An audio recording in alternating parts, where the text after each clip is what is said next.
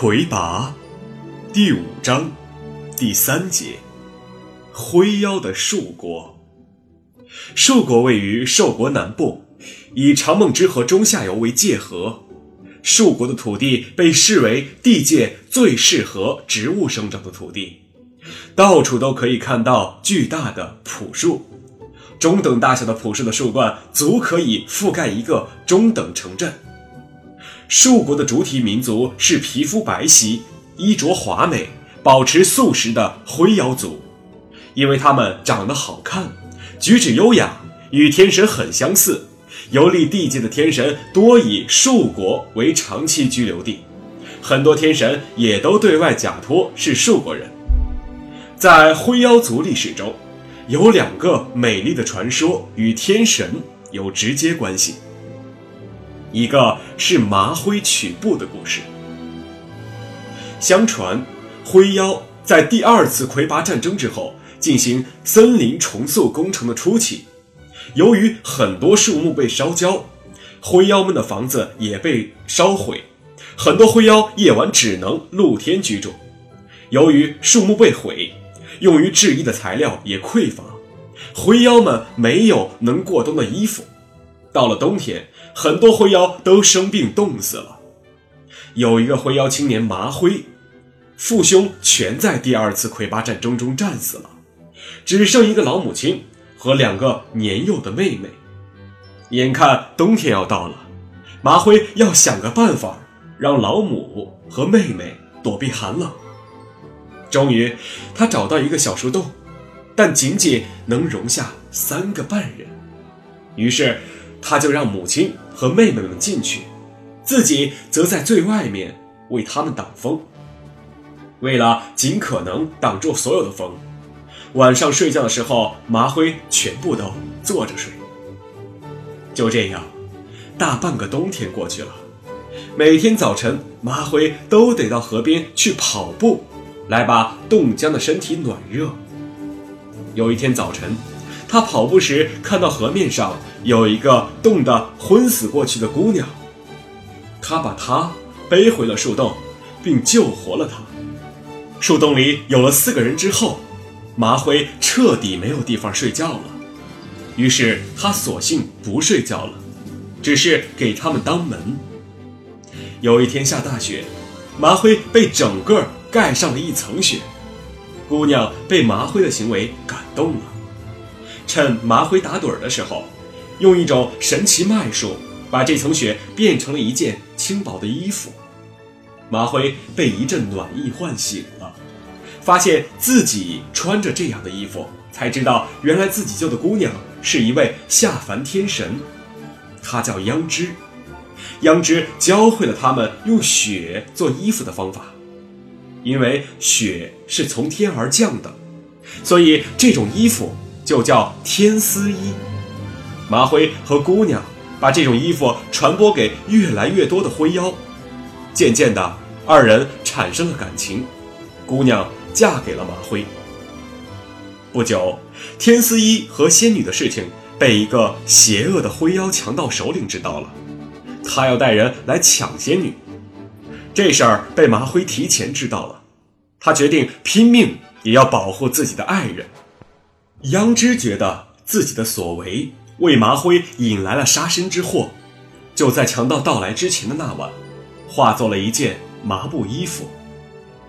麻灰第二天发现妻子不见了，又看到麻布衣服上的图案和妻子的纹身一样，才知道妻子化作了衣服。想念之余，麻灰将妻子化成的衣服穿在了身上。这时。强盗来了，由于麻灰穿着一件宝衣，强盗们居然看不见他。强盗们无果而归，麻灰捡回一条命。这个故事的真实性有待考证，但灰妖高超的纺织和制衣技术确实是在这个时期发展起来的。随着衣裳路的开通，灰妖生产的服装行销各族。另一个。是朴树之心的故事。敬神每天苦心研究魁拔规律，张望地界的时候，一个很小的小天神，经常好奇地跑过来陪他。当静忙碌的时候，他就自己站在那里，贪婪地望着地界。直到有一天，他感觉到了来自地界的一个巨大的连续的义脉波动，仿佛是呼吸一般。这呼吸属于一片正在缓慢复苏的森林。那之后，这个小天神每天都会来静这里，却不再和静说话，只是闭上眼睛，超然的感受那片森林的波动。有一天，静突然顿悟般的预测到第三代魁拔出现的时间，那个小天神自然是第一时间知道。竟急忙去向其他天神汇报了，那个小天神没有睁眼。经历了好久，突然猛地跃入通往树国的曲径。那个灰妖在种植第一片建材用森林的夜晚，一个身着蔓藤和树叶组成的衣服的女孩神秘的出现，并要求见树国国王。她的额头饰物上嵌着半块看起来刚刚被损毁的文药，并自称名字是。普星。此时的天宠骊山，鉴于第二代魁拔战争中，灰妖没有天险可守的教训，希望在邦都的主树周围筑起巨大的环形堤坝，高出地面几十米，作为抵挡敌方军队的人造屏障；而在主树之间的空地上设置各种机关陷阱，以弥补地形上的不足。用于这些防御工事的材料，取自一种特别坚固、成长极快的树木，即朴树。普辛来到王宫，对国王说：“你将在现有的城市周围筑起高高的城墙，这和灰妖王刚刚萌生的规划正好吻合。”灰妖王一下子惊住了，但是普辛用冰冷的语气继续说。但如果你的墙是由杀害树木而造，树木将不再保护你。骊山很吃惊，他从没有想过砍伐树木是一种杀害。问普星为何这样说，普星告诉他，任何树木都是有心的，并说自己就是朴树之心。骊山在普星的启示下。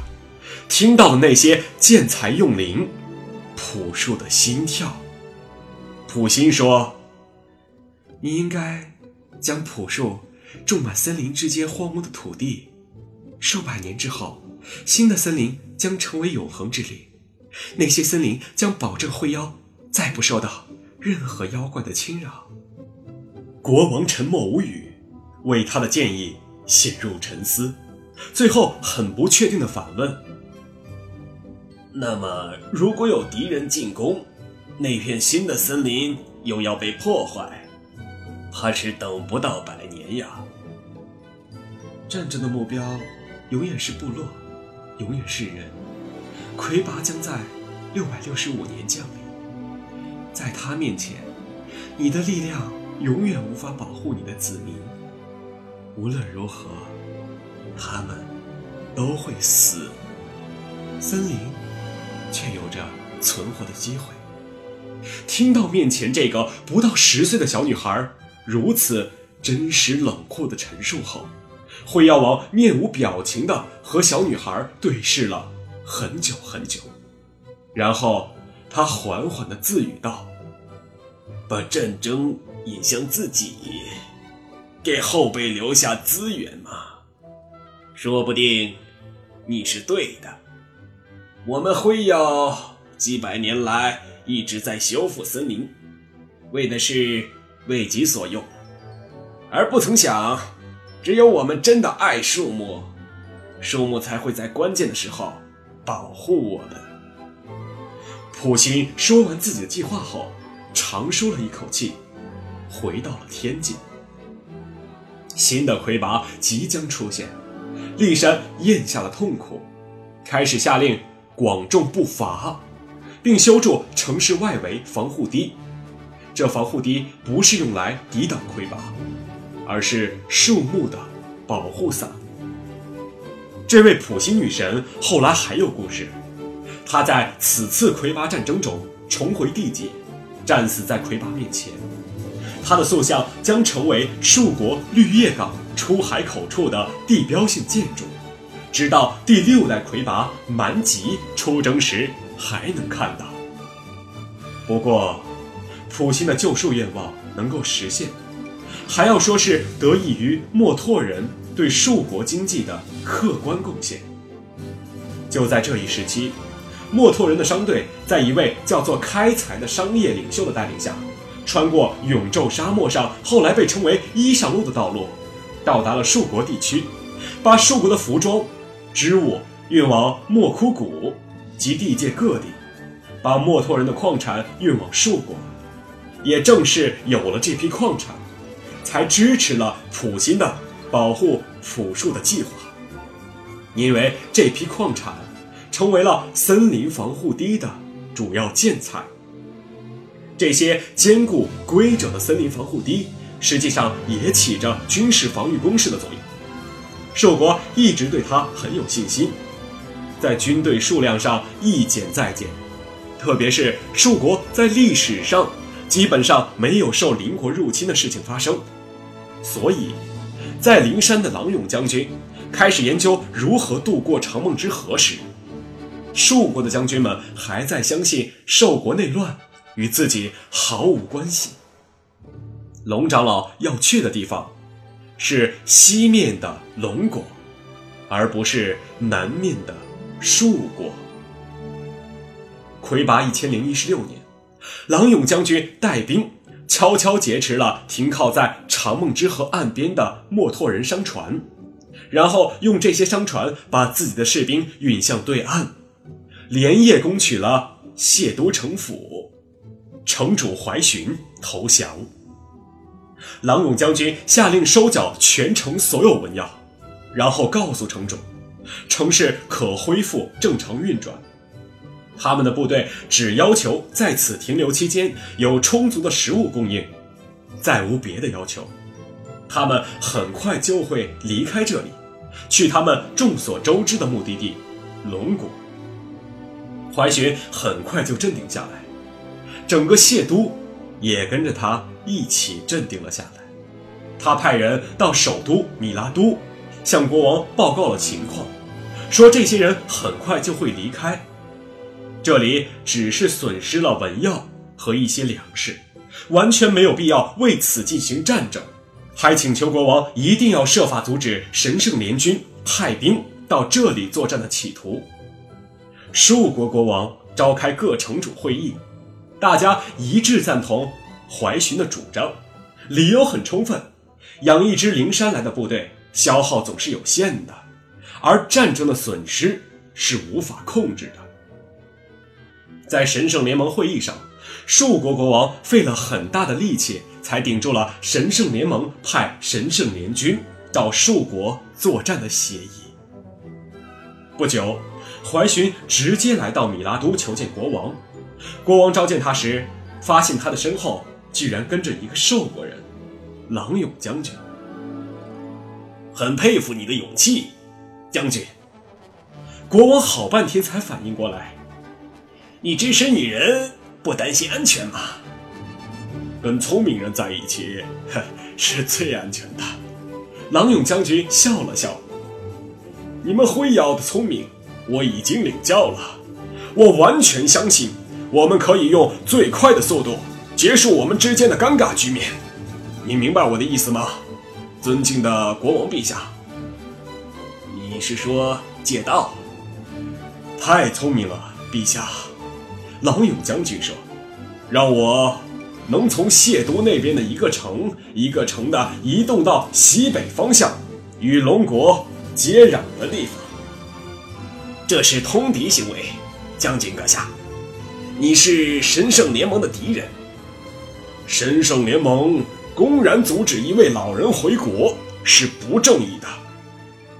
我认为盟主写信请爪云王子回国是真诚的。”如果陛下是爪云王子，一直跟你争夺王位的哥哥跟你说：“你回来吧。”你怎么判断他是否真诚？这次肯定是真诚的，将军。树国国王认真的说：“盟主只希望爪云能离开灵山那个是非之地，那里会出现魁拔。之后呢？”冷勇将军问。爪云王子到了他的手心里，他想怎么样就怎么样了，是不是？那就是龙国自己的事情了。我们即使同情爪云王子，也不便干涉。这对爪云王子是很不负责任的。好，我们允许陛下这样想。像陛下这样不负责任的人有很多，我们可以容忍。那下面我们就按照陛下的逻辑说下去。什么？现在爪云王子已经离开灵山了，对不对？